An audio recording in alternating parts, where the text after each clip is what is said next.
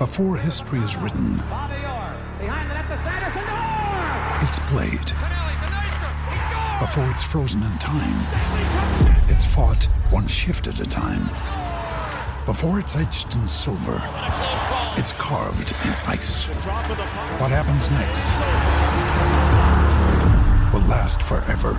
The Stanley Cup Final on A B C and E S P N Plus begins Saturday. Another day is here, and you're ready for it. What to wear? Check. Breakfast, lunch, and dinner? Check. Planning for what's next and how to save for it?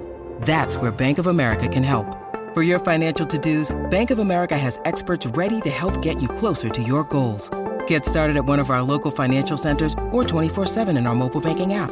Find a location near you at bankofamerica.com slash talk to us. What would you like the power to do? Mobile banking requires downloading the app and is only available for select devices. Message and data rates may apply. Bank of America N A, member F D I C. Ryan Reynolds here from Mint Mobile. With the price of just about everything going up during inflation, we thought we'd bring our prices down. So to help us, we brought in a reverse auctioneer, which is apparently a thing.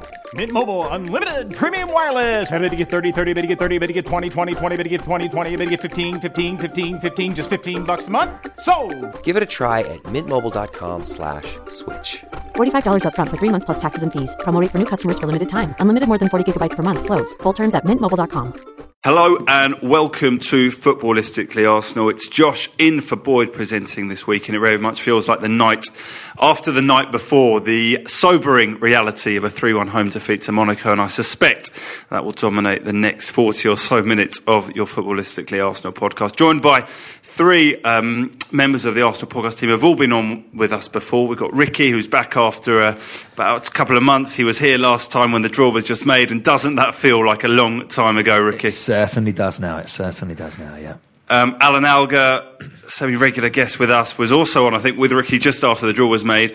But you were a bit more wary of Monaco. We'll come to it in much more detail. But you were a bit more wary than maybe the rest of us, if we're truthful. Yeah, I, I just think I'd looked through some of their recent games just before the draw, and, and it hinted at the, well, the upward curve that they've been on recently.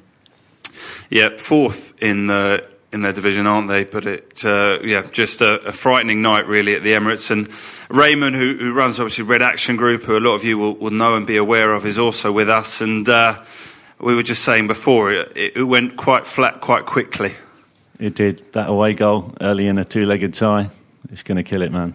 It is going to kill it. I mean, just before we get into the serious like analysis of it, the bookmaker point of view here, which is Alan's background, I think giving us about a seven to one or so chance. We're about seven to one to go through. Well, it's interesting. Our, our traders at Betway went four to one, which is wow, a twenty percent chance. And as they said that to me on the phone just after the final whistle was, I sort of typed it up. I was thinking to myself, well, they've got this wrong completely. And then obviously it just so happened that we've got a position that we're trying to hedge against Arsenal, where we don't mind being um, four to one. But as you say, yeah, there are bookmakers that are as big as seven to one. Yeah, so let, let's go through it, because uh, it's it's rare we do a podcast on a Thursday when there's been a game a night before, because there hasn't been a Champions League for a while. So I feel we'll do more analysis than maybe we otherwise would when we've had the whole week to, to reflect. But firstly, Ricky, you were, you were back with all the crew in one oh three. Uh, Michael, who was on the other week, has left you and departed for Hong Kong. Yes. You've got a replacement, but uh, he didn't bring you any luck last night. No, row twenty-seven last night was a was a was a sad place. I, like you said, Josh, I was on the podcast uh, last time just after the draw, and as I said to you earlier today, I do have to eat a bit of humble pie, because I, you know, I don't confess to know huge amounts about European football. I try to listen out and look out for for things here and there, but from what I had heard, that Monaco weren't a particularly good team. Alan corrected me, told me that it was going to be a harder game than uh, than I thought, and he was right. And he I was, was right. I can say now I was wrong, because last night it it was it was worse than I ever could have thought it was going to be. It, it was horrible. But Alan, just coming back to that point, Monaco scored four goals in their six games in the group. They managed to get three in ninety minutes away from home last night. I mean, in terms of, you know, even if we come back to odds again, the chances of them scoring three away at the Emirates was just an extraordinary outcome in any way last night. It was a, it was a huge price. Uh, the, the the actual correct score was one hundred twenty-five to one. Wow. And most Champions League games, as a bookmaker, you will price up as having a low goals expectancy. Yes. So then when you use the derivatives after that and try pricing the correct score and all the other things, obviously it makes big scores like that at a huge price. Especially, I think, in first legs, is that fair to say? The first leg around sixteen, we've yeah. seen a lot of low-scoring games. Even last night, the Leverkusen, Chelsea P S G one one, Bayern mm. Munich was a nil-nil, wasn't it? There's been a lot of low-scoring ones. Yeah, the average, the average goals in the Champions League knockout tie, um, and that's overall first and second legs, is around two point five two. In actual first legs, in this particular round, it drops to about two point one. So, which is a big difference. If it's you a look huge over, yeah. difference in, in terms of odds. And what that actually means is most sides go into it with a plan to be cagey in the first leg, and history will tell you that that has happened down the years because the stats are there. So it, it's extremely unusual for a team to to ship three goals at home, especially when favourites. In fact, it, it, I can't really remember a time when it's happened before. We were quite heavy favourites as well, you know. Going strong, strong favourites. We're five to four to go and win over there. Yeah, we're actually favourites for the game over there. We were heavily odds-on favourites for last night's game, and every single tipster in the world, apart from a few that were like myself, thinking, "Hold on, have you? Have we underestimated them here?" Um, we're saying it was actually an Arsenal victory to nil.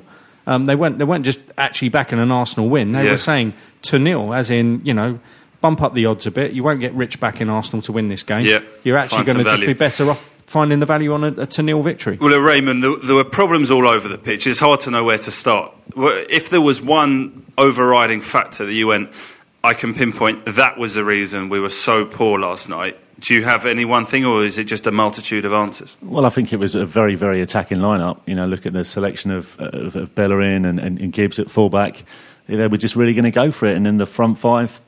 And they didn't really, we weren't tactically set up to deal with the uh, the fast breaks from Monaco, and you know that's where we caught up the pitch. You know, the second goal and the third goal. I don't want to jump ahead of talking about the rest no. of the game, but just, just complete footballing suicide is the only way that I can describe it. Which I think is what Wenger said. He did say after the game. He, he spoke about the sort of suicidal defending, and and it was funny. It always felt to me, Ricky, that um, I was sitting just in block twenty-five behind the goal we were attacking that first half. We were great for the first ten, fifteen minutes, which was so deja vu of the Bayern Munich game last year at the same stage. And I said that to Sam, who I was sitting next to. I was like, this feels so familiar. Like, we've been brilliant fifteen minutes, but we, you know, last year we had a missed penalty with Ozil. This year, it just felt if we didn't score in that first ten, fifteen minutes, then we might struggle. And we didn't really seem to ever relax, go, do you know what, it might be a night where we have to accept it's going to be nil-nil for an hour, seventy minutes, and try and get one at the end and take a one-nil. We just seem toothless.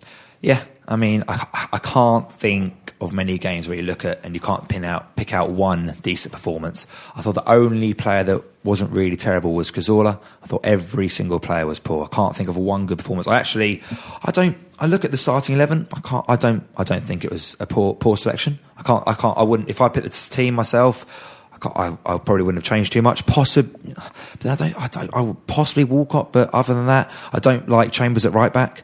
Um, I prefer Gibbs to Monreal. I can't, I can't think where you change it. And I think every single player, I thought the fullbacks were particularly poor, other than, okay, of course, Mertesacker and Giroud.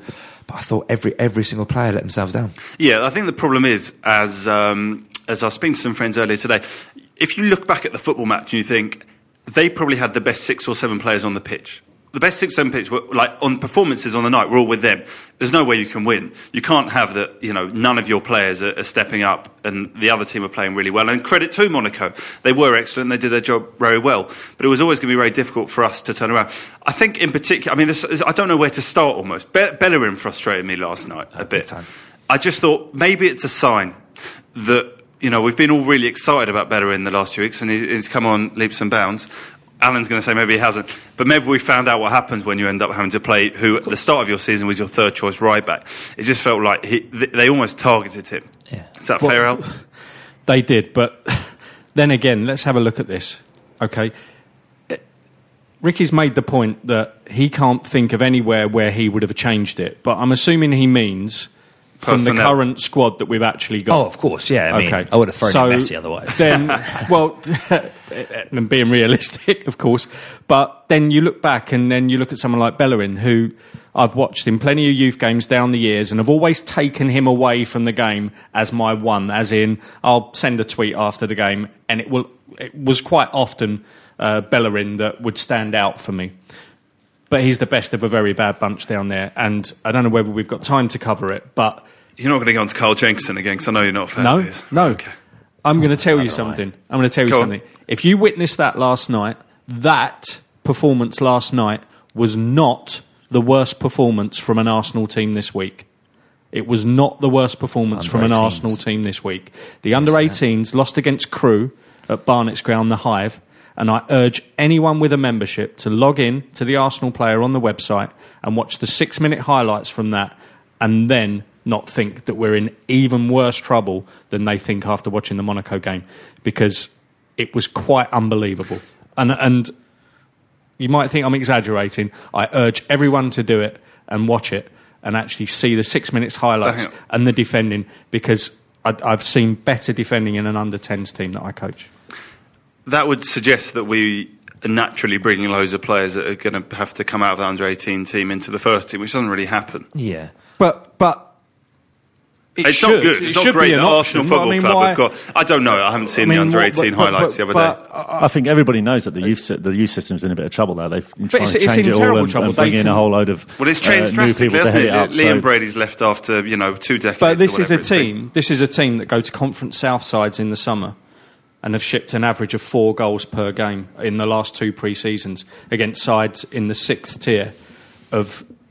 of football in this country. Okay. And there's a much wider issue to the attitude and development of players further down that means that even when you get the odd bright spark like Bellerin, he comes through as the best of a bad bunch and then gets widely exposed when he needs to step up even yeah. f- even further. I think I think also we're talking about a nineteen-year-old right-back. Oh, absolutely, it's not his who, fault. Yeah, it's not, yeah, I mean, I know I brought him up in the first place, but there are players on the pitch that have to hold their hands up a lot higher. I think Josh yeah, was... And they need to look after Bellerin as well. The whole, the whole pitch. Was yes, it? I mean, we, we, we've just, I've simply... Yeah. started to right back. Yeah. I'm, just, I'm just thinking, where do I night. start? You wait till we get to the yeah. forwards. Well, look, if, we, if we move just along from him, yeah. our our German, you know, leader at the back, Per Mertesacker. I mean, frightening is the only is the only way you could describe Raymond that defending on the second goal, because he he goes storming up the pitch, doesn't win the ball, doesn't bring the man down, doesn't take a yellow for the team. If you're gonna, if you. If you're not winning the ball, you can't let it go behind you there the way that we were going to get broken on. There's a screen, there's a screen grab, I'm sure everybody's seen it, and it says fifty-sixth minute of the uh, first leg at home, and there's one defender and about five attacking players. It's Koscielny in the middle. He's nowhere. He's, they're running down, you know, there's uh, Monaco blue shirts coming from everywhere, and there's Koscielny on I his own. Mertesacker felt... on his arse on the halfway line. Yeah. The um, mad thing about Koscielny is he's not facing the play. When in that still that you, you're talking about, he's not actually facing where the danger is either. I, I just can't fathom. He's sort of almost looking to see if there's going to be a runner on the other side when Maybe he knows full well from looking there that, that Per has just made one of the worst decisions ever, and it's all going to go... But then maybe he's hoping someone else uh, has, has seen what Per's done and going to get back. Who knows? It did feel like when, when... I can't remember the name of the player that, that played it across for Berbatov who scored, but it felt like Koscielny might as well have his hands in the air going, what do I do now? Because if I go to yeah. the man, it's getting past beyond me. If I stay off the man, he can go in and shoot on a Ospina. Well, they, they played it perfectly. It was, it was a perfect break. And, and they, wasn't his... Berbatov like, was calm and he, he, he put it in the net. He was so calm. Like he took, it seemed like he took an extra second. He just...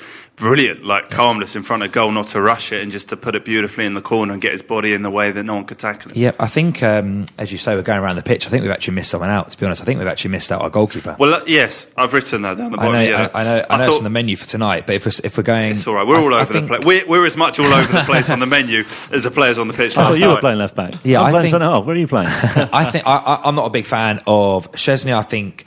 The um, I think he's a good goalkeeper. I think the stuff he does um, in terms of smoking in the dressing room, I think it's absolutely pathetic, in my opinion, um, especially after the performance he had um, at S- Southampton. I like Ospina because I enjoy going, oh, Ospina, and that... Do you? I'm bit, bored well, of it already. Well, I think so are the crowd. Can we just think, have the Raymond from the Red Action point of view, just while we're here? Are you, are you, are you backing it? Because it's sort of, you know, it is always quite strong from that corner. Nobody did it last night. Nobody well, did it last it's, night. It's great It's me. great when you're fighting the other up against Aston Villa. Yeah. But was, when um, you're struggling in a, in a home game like that, and he's... He's not covering himself in glory with his decision well, making and the saves he's not making. I thought you won't. You, you'll be lucky to hear that chant that, again this season. It I was reckon. only the third goal, wasn't it, that you could really fault him? In my opinion, Possibly I don't know what happened to the first goal. No. I mean, you know, he just fell backwards and gave it up. You just got to stick. He's up not really on his toes on the first. You goal. You got to stick up a hand or something. A bit. I, I, maybe we're being harsh. I think it's that, footwork. That, I mean, it's not, that third goal is poor. He, that, oh, the third goal is the third goal. Is, yeah, there's no way he should get beaten across because. It's got a hand on it. Because that actually, I know, although he made the original mistake, Oxlade-Chamberlain is at least chasing the player to make him divert. He's ball watching. Divert. He's ball watching. Well, he's diverting the angle a little bit, so he gives Ospina every chance that it's going to be a cross-goal shot. And oh, yeah. I the, mean, the, I mean, I mean we we're can, picking... We can, yeah, we can move up all, all over the pitch, and, and we'll, get, we'll get up to Giroud in a minute. We'll save uh, save some special words for him. But even the Ox, I felt, you know, you just mentioned it there, that's why I come on to it. Brilliant goal. Obviously, just a, a brilliant strike. And, and actually, at two one, you go, you know what, this could have been a hell of a lot worse. Sort of table. But it was the Ox who gave away the ball a couple of times in that injury time. I think gave away that but, free kick that yep. could have led to the goal. And then not only does he give the ball away in the ninety-fourth minute, he then doesn't track his runner. And then doesn't... I don't know if we'd have got sent off for bringing him down like just after the halfway I watched, line. I don't yeah. think so. I've watched it a couple of times. Like, bring him down, bring him down, and he doesn't. But yeah. but at that stage of the game, you should. You've I mean, got to bring him down. Bad, I, I, even I'm if sure he gets sent he, off there, I'd but, rather but, Ox gets sent off in that ninety-fourth minute. That, I don't think he could have done. I don't think he physically could have could have fouled him. I only watched it once back because, uh, well, for obvious reasons. I don't, for obvious reasons, oh, I, I, I don't the, think he could. I, went, I, was I don't think guy. he could have caught him because he, he was he was proper he fast. Was nifty, yeah. yeah, I that, don't think he could, could have caught him. That ten minutes last night for me summed up Oxlade-Chamberlain's career at Arsenal, and he he scores those goals about once every twenty to twenty-five games that are absolute wonder goals like that. And I've seen the videos from training where he can, you know, bang it in the top corner and, you know, look like he's one of the best players in the world. But unfortunately he's not, and his shots to goals ratio is poor. But every now and again he does something like that and everyone goes, oh, he's a wonderful player, wonderful player. Forget all the things that Josh has just mentioned and then suddenly have him as a contender to be one of the best players in our team. He's not. He's not good enough. Just, I'm not all down on, on, on Oxlade. No, I just, I, I, I think, it was a, you know, I think it was an unusual five minutes. Maybe just the excitement of the fact he's been out injured. He's come back on. He's got the, you know, us back in the tie, because at two nil, I don't think anyone's given him much of a chance either. And he's just, he's, I don't know, what, what his mind's gone in the last few minutes. He's just done some really basic fundamental errors that you wouldn't expect from a player. He gave the ball away quite a lot. He played an absolutely brilliant pass to Walcott for the chance where yeah. Welbeck ended up uh, hitting Walcott. But no, he, he made one brilliant pass. He scored a fantastic goal. Other than that, he was yeah. actually very poor. Just like the rest but of that, the team, that, that he got exactly carried away. Career. He got carried when, away once. When it went to two one, yeah. you know, we should have just held on to that and, and, and kept the ball for a couple of minutes. Everyone was going crazy trying to get to two two when there was hardly any time left. We we had just increased our percentage chances of going through up to about twenty-five percent with that that goal back, and then we pissed it all away. Well, Raymond, you make a good game. point, because what, what he actually did, instead of celebrating, he was shouting at someone to get the ball out of the net and run back. And I Which was you thinking, understand. No, no I, I do thinking, understand. Calm that. down, calm down, because you can't go mad when you've all you've done is like score one back in a tie. You've, no, you're effectively think, going out at that point. So every minute, you have got to get on with it. You have not. You haven't got to get on with it, because our getting on with it made it three one instead of two one at this present moment in time. There's a difference between going for an equaliser as if it's a league game and doing what we did last night. They acted night. as if there was no second leg, yeah. basically, yeah. for the yeah. for the no, final. I but I also, you know. I think it was my, it was my friend who I was walking back to the car with after the game. He said if an Arsenal player would have passed the ball sideways or backwards after that goal, everyone would have gone mad. Because everyone was right, let's get the second Yeah, but goal. That's the fans, you know. Yeah, no, I know, I know. Players I know. players are not supposed to think like fans. And going, just no, going back right. to the, the Bayern Munich analogy you made earlier, Josh, Josh, um, when we were one nil down last year with ten men and the time was ticking away and we got a little bit carried away and started trying to push for an equaliser, when one nil defeat with ten men would have been pretty good. It was a similar thing last night. Exactly. We got carried away, thought we can level this up, when in reality we should have just held what we got and we would have been in a much better position for the But the instruction leg. to do that comes from the bench. Well, actually, I, I actually think a bit of the players have got to take some responsibility yeah. no, here. No, well, I think you could see how Wenger no. reacted after the game. He said we lost our heads, and I don't think I, don't, I blame the players. Ricky said, "No, well, every I, I good think, manager Raymond... worth his salt." And you've seen it down the years. Mourinho would have been out there screaming at them to get back or to hold shape or to do something like that. There's something about this the fact we were still on, losing. This guy's just sitting there. He's doing nothing. Well, that's what I'm saying about, about direction from the bench. I don't think there was much. I think I he think was Raymond, sitting there with his arms folded. Sorry, go I think on, Raymond on, makes Ricky. a very good point. I, I, I know it was. I sort of made it, but um, the it does, it does come from the. Sorry, Raymond's point. I argued against it uh, potentially, yes. but. Um, Raymond's right. The players, the players shouldn't be led by the fans. The players are the ones who play for their international uh, teams. They're playing at the highest level of football, and you're right. They shouldn't be led by what the fans think. The same way that for years the fans used to scream shoot, and the sensible player didn't because they were forty yards out. But still, fans used to scream at them to shoot, and they shouldn't be led. They should have realised to keep what they got. The one thing that drives me mad is when when people say, oh, Wenger has to tell them what to do and has to shout from the how, bench. How can that drive you mad? Because I can't, I can't stand it when people say, we've Wenger, got... get, get up and earn your money. That line is... is, is I'm is not saying... No, we've no, got... We've got saying, no, that's, saying one that, second. That's, exactly, that's but, extending the point. No, I know, I know. Un, but, unless but, but he's saying me, something sensible... Of course. If Wenger would have to get up pointless. and say, right, Mertesacker, make sure we all keep it calm, that right. that's understandable. Surely, but we were losing in the tie...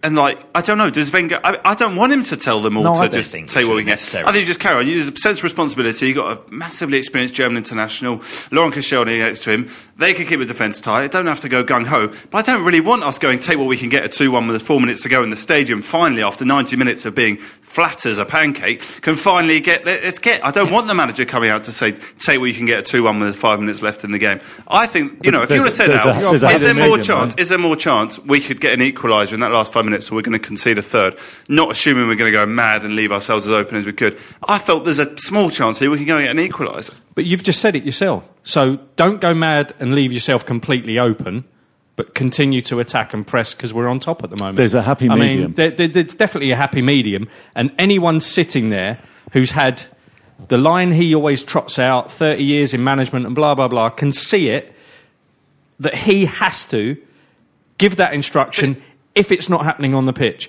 And is it he, wasn't. But is he at fault for the second goal then? Does he need to tell Mertesacker that's he's not the greatest for the bit whole of defending? Piece. The, the instruction should have been... the whole piece. The instruction should have been after that... Too much after we got one back. After we got one back, the instruction should have been...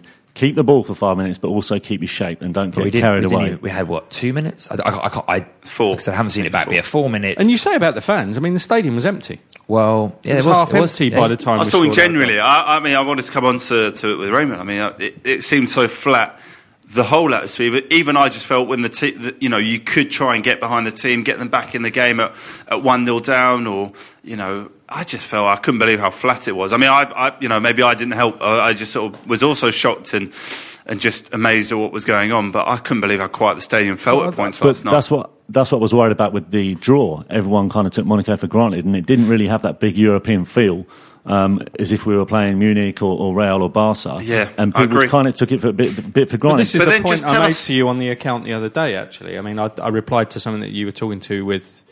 You were talking to, I think it was with Tim Payton. There are too many games at the Emirates now where we turn up and expect to win, so that the atmosphere is only big in the, in the, in the games where, you know, we're playing a rival or there's something on it, and there's not enough like, games like that.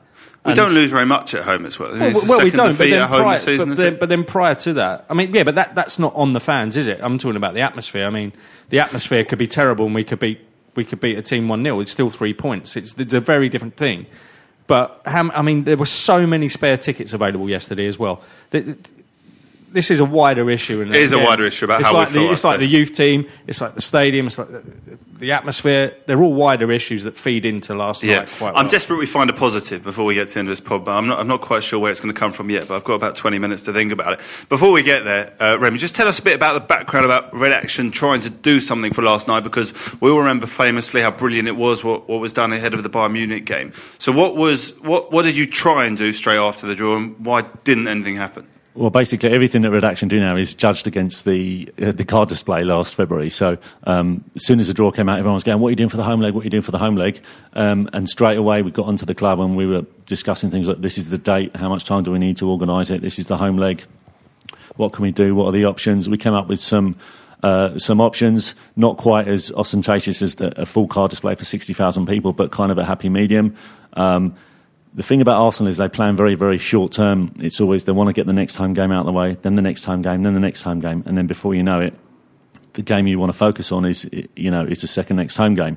Um, with UEFA Champions League and all the sponsorship that changes in the ground, there's a huge amount of regulations that they and, and hoops they have to jump through to, to put on a game. So anything that we wanted to do last night had to go via UEFA to be authorised, and that took a couple of weeks, and then UEFA authorised their idea, and then it went back to Arsenal and they talked to their stadium management, and that took another couple of weeks. And basically midweek last week, Arsenal came back to me and said, yeah, okay, you got that, go ahead, but it's now too late to do anything. So it was just really frustrating, because from December, twenty-four hours after the balls were drawn out, we said we want to do something big for this game, because people were saying, you know, wait for a bigger game, wait for a bigger game, but you know what, the bigger game might not come. Yeah, um, it, tomorrow yeah. may not come. I think that's, that's, it's really sad. It must be incredibly frustrating for you. Yeah, absolutely. And, you know, people want to know what's going on because, you know, we're the guys that put ourselves out there and try and arrange this stuff. Yeah. We, we can't make sixty thousand people sing, uh, despite what some people might try and tell you. But uh, all the banners and the flags and the colour stuff, we try to take responsibility for that. But it does need a huge amount of organising, and they've got so many health and safety stuff, so much stadium management stuff and hoops you have to jump through. And we're willing to do that, but we need the club to meet us halfway. And do you feel you're getting enough help from the club on that? I think they were hamstrung a little bit by UEFA, right. But you know, they need to give them the hurry up, because then they know, they understand more about what needs to be done. And it drifted and drifted and drifted, and then uh, you know, the clock ran out. It sort of sounds like they're not that bothered, the club, if it happens or not. Or is that unfair? I got the feeling that they were uh, had their eye on a bigger game to spend some money on.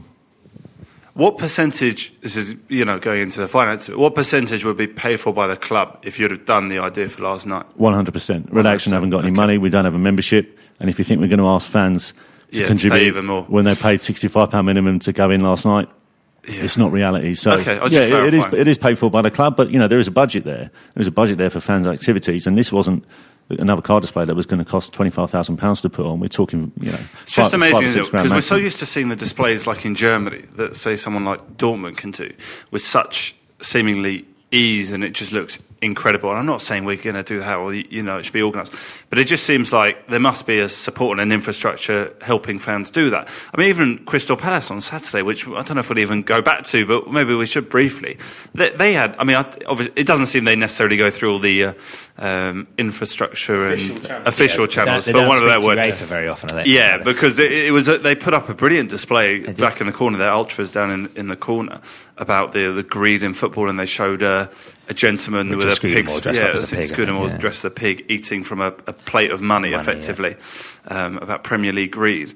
And uh, they've always got stuff going on, but clearly, uh, I, I suspect they don't go through the same channels that maybe yeah. well, if you, you, I mean, you're if being you, asked to, and you're officially, you know, recognised by the club in a way maybe they're not down there. Yeah, yeah I mean, they're, they're self-funded, so it's, it's slightly different, and yes. they obviously haven't, haven't got as many rules and stuff. And it's are you, you handy know, with not, a graffiti can like they are? Maybe it's not as big a stadium, and there isn't, you know, and maybe you know. One One of our problems is complaints from fellow Arsenal fans, believe it or not. So about what?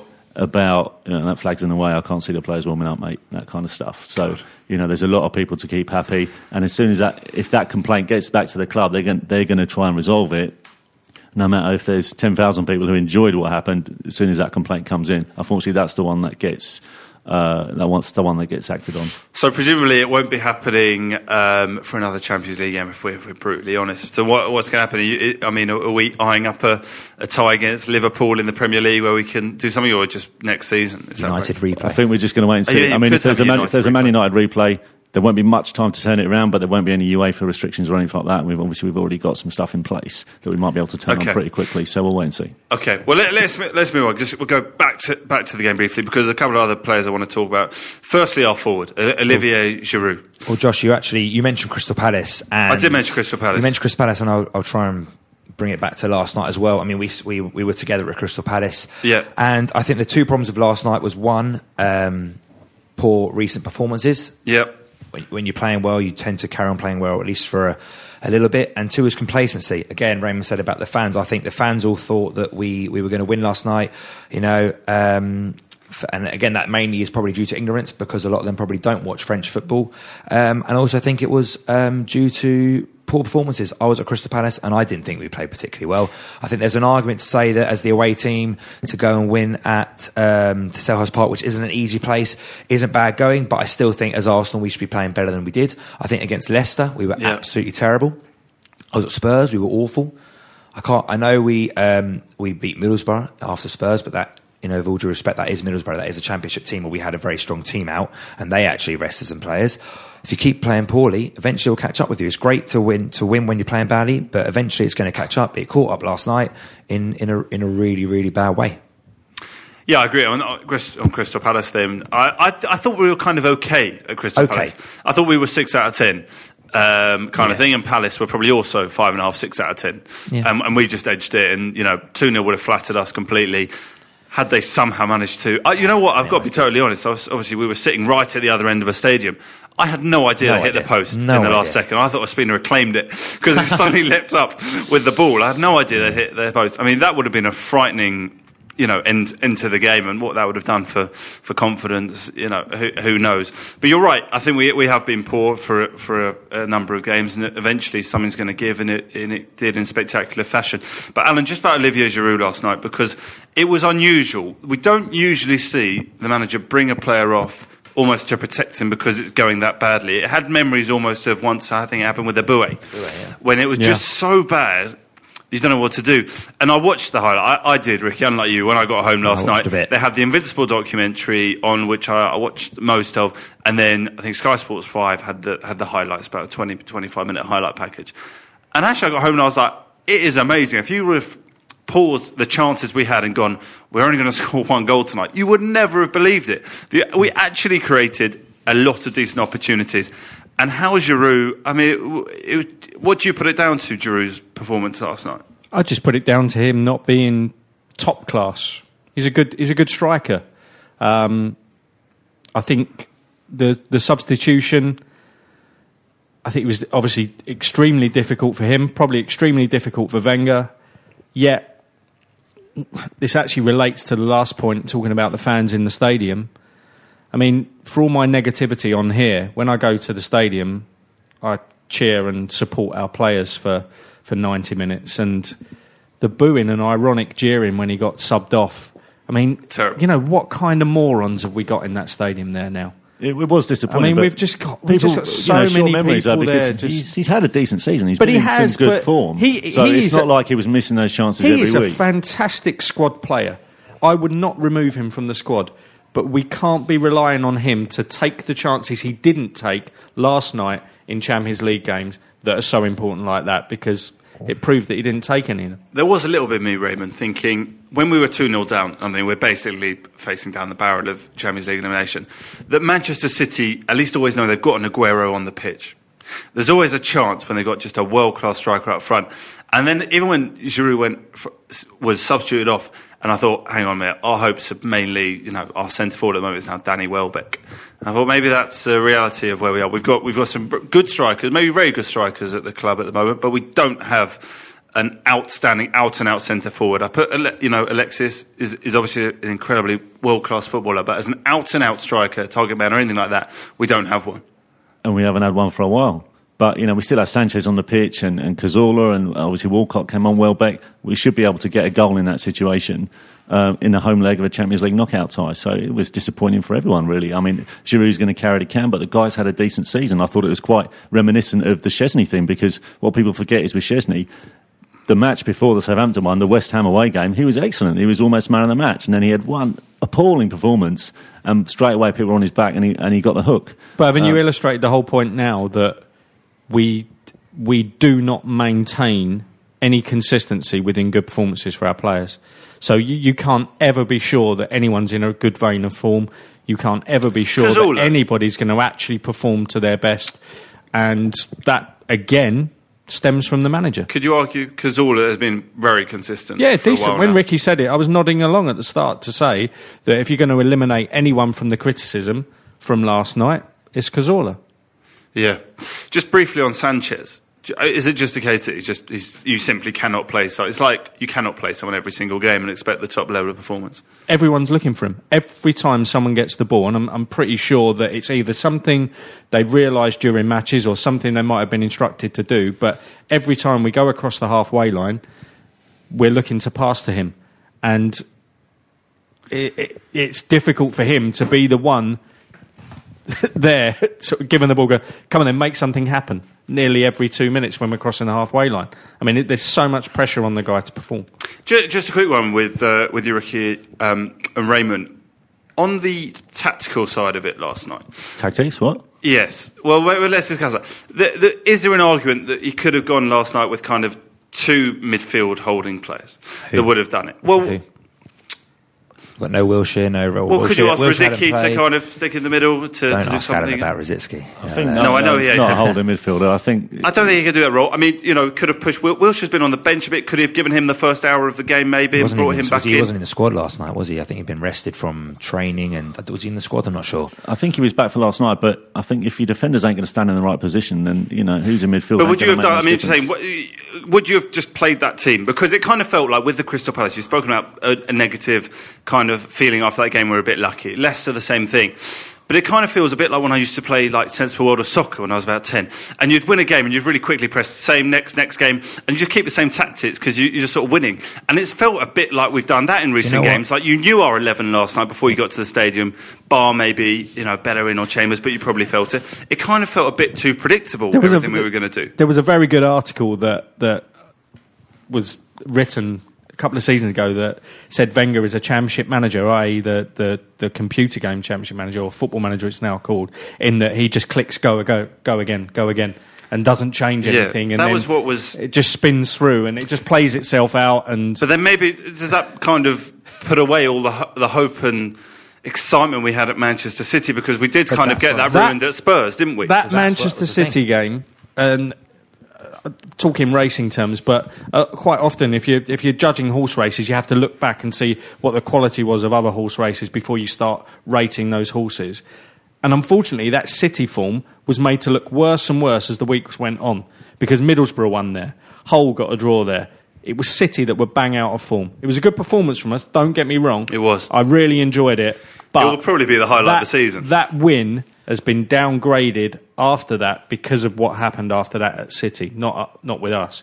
And without Yaya Toure and, well, as you saw the other night, they're, they're, they're not a particularly good team, and we played well that day. I'm desperate to find a positive before before we conclude. And is it in that Jack Wilshere's coming back? And I know we've kind of maybe haven't missed Wilshere. Alan's already like head in hands at that comment. But we we haven't seemingly missed him over the last one. But maybe as we get into this slightly stuttering form... Maybe there's a real chance here for Jack. It's March, he's got a couple of months, we've got ten weeks to the end of a season, eleven weeks. Is there a chance for Wilshere to come back into that team, go, do you know what, it's my time. It's my time to prove that I can be a, you know, one of the future leader, leaders of this club. Raymond. I don't think he's had that form for a couple of seasons now, and it's one of those things where the longer a player is out injured, the better you, th- you think that they are, and they're going to come back and save your season. Uh, that's so, that, I mean, that's I'm so... Not, I'm True not, of Arsenal, isn't it? Um, you know, with all the players we've had and long-term injuries all Walcott, the time. Walcott was Pele just you know, before he came back from injury. It's the same thing, and I don't think it's what we need. I mean, we just need defenders who need to stand in the right position and, and, well, and not go okay. you know, bombing up the wing every so time. So on that, are you are you now like, do you know what, Pear, we love you, absolutely brilliant, but it's time for Gabriel Paulista maybe to, to come into the team for him? Do you um, think? Do you think that's just what it is? He, need, he needs to make a big, bold statement because he can do it now. He's got some big decisions to make. Does he change the goalkeeper back? Does he bring in Gabriel? Does Wilshere arguably go in back in and replace Coquelin?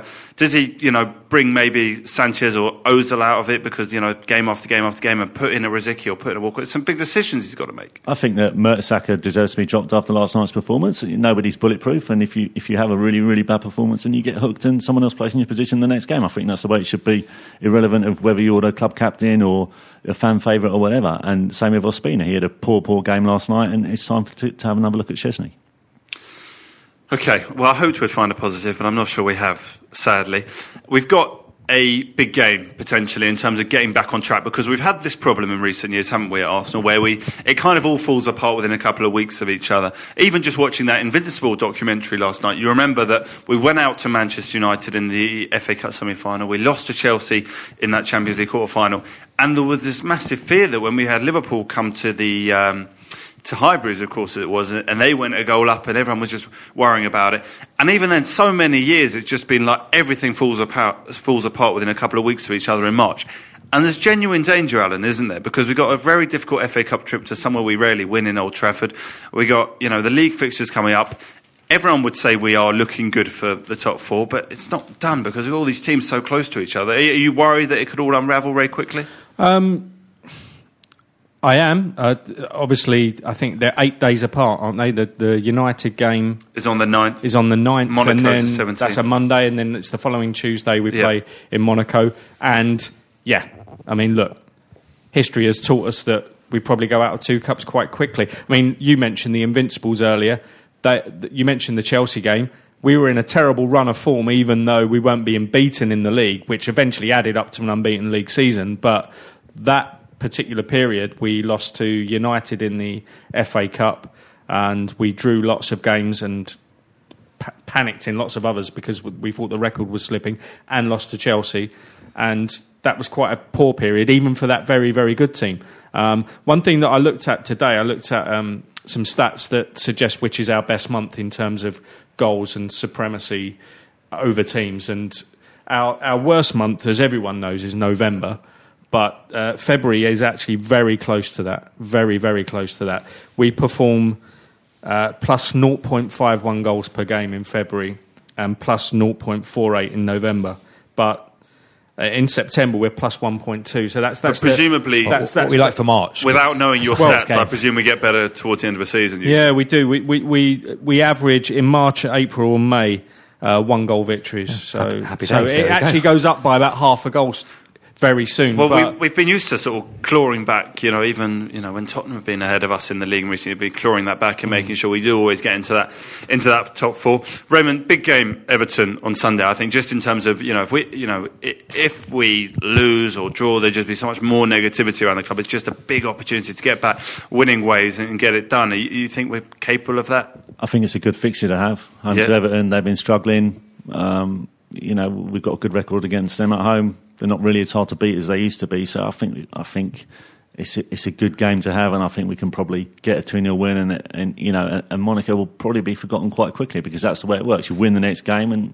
you know fans have got short memories. Yeah, it's important to, to get back to winning ways as soon as possible, Ricky.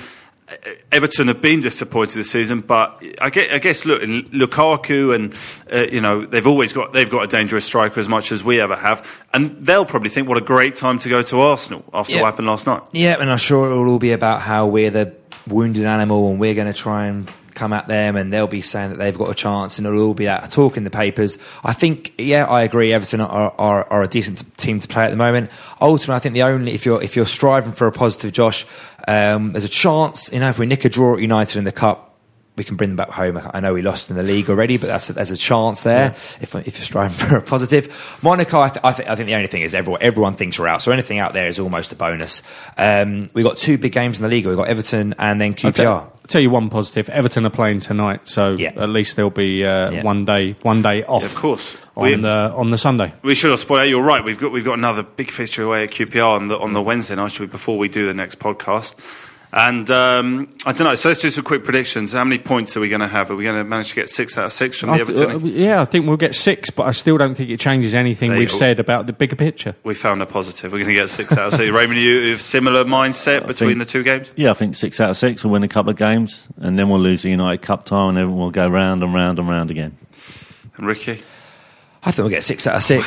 I definitely think we'll get six, we'll get six out of six. And I think I I genuinely think we've, that we've got a chance at United. I look at United and, and there's no reason but why this, we can't get past them. N- there's no maybe reason. Not in the first game. There's maybe no not, reason. But for two years when they've been awful, we haven't done a thing against them. True. So and they managed to beat us at, so, at the Emirates. Uh, you must just say, Josh, that this isn't a repeat of last year's that we've just left playing, because you know you could just do this every year now, couldn't you? Maybe the, that's right. Maybe the, just record the twentieth, one the twenty-fourth podcast of the season. Been knocked just, out the last sixteen. Just, uh, just replace the team names every time. Yeah, that's true. Be a lot easier than be coming in here, wouldn't it? Uh, editing from Leon, our sound engineer here.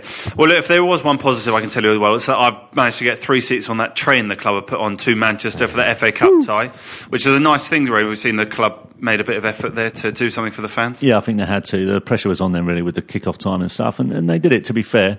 Um, another train would have been great, but you yeah. know, they were always con- complaining about lack of rolling stock and, and stuff like that, and you know the coaches are cheaply priced as well, so they've done pretty well, to be fair. Yeah, ten pounds up for the coach awards and, and twenty pounds for regular standard class on the train, or thirty pounds for first class, which I which, which I was uh, suckered into, I've got to be honest.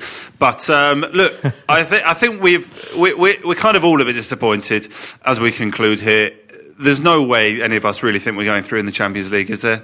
I mean, I've booked, you know, a few of us have booked to go to Monaco, and, you know, there were a few text messages flying around last night going, are we going to still bother? And I, of course we're still going to bother because, you know, in that betting terminology, we've got our twelve, fourteen percent chance or whatever it is. I think that's, that, what you've just said is probably about the realistic chance. Yeah. It's about twelve, fourteen percent. About twelve percent. So we, we carry, go on, Ricky. I was going to say, Spurs are losing.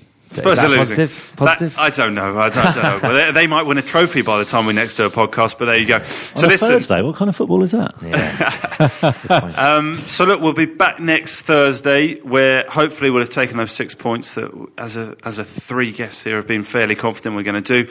And uh, we hope everyone is, is slowly getting back into a bit of positive thinking, and uh, we'll get behind the team on Sunday and hope soon all those wounds are healed. We'll be back next week. Thanks a lot. Sports Social Podcast Network.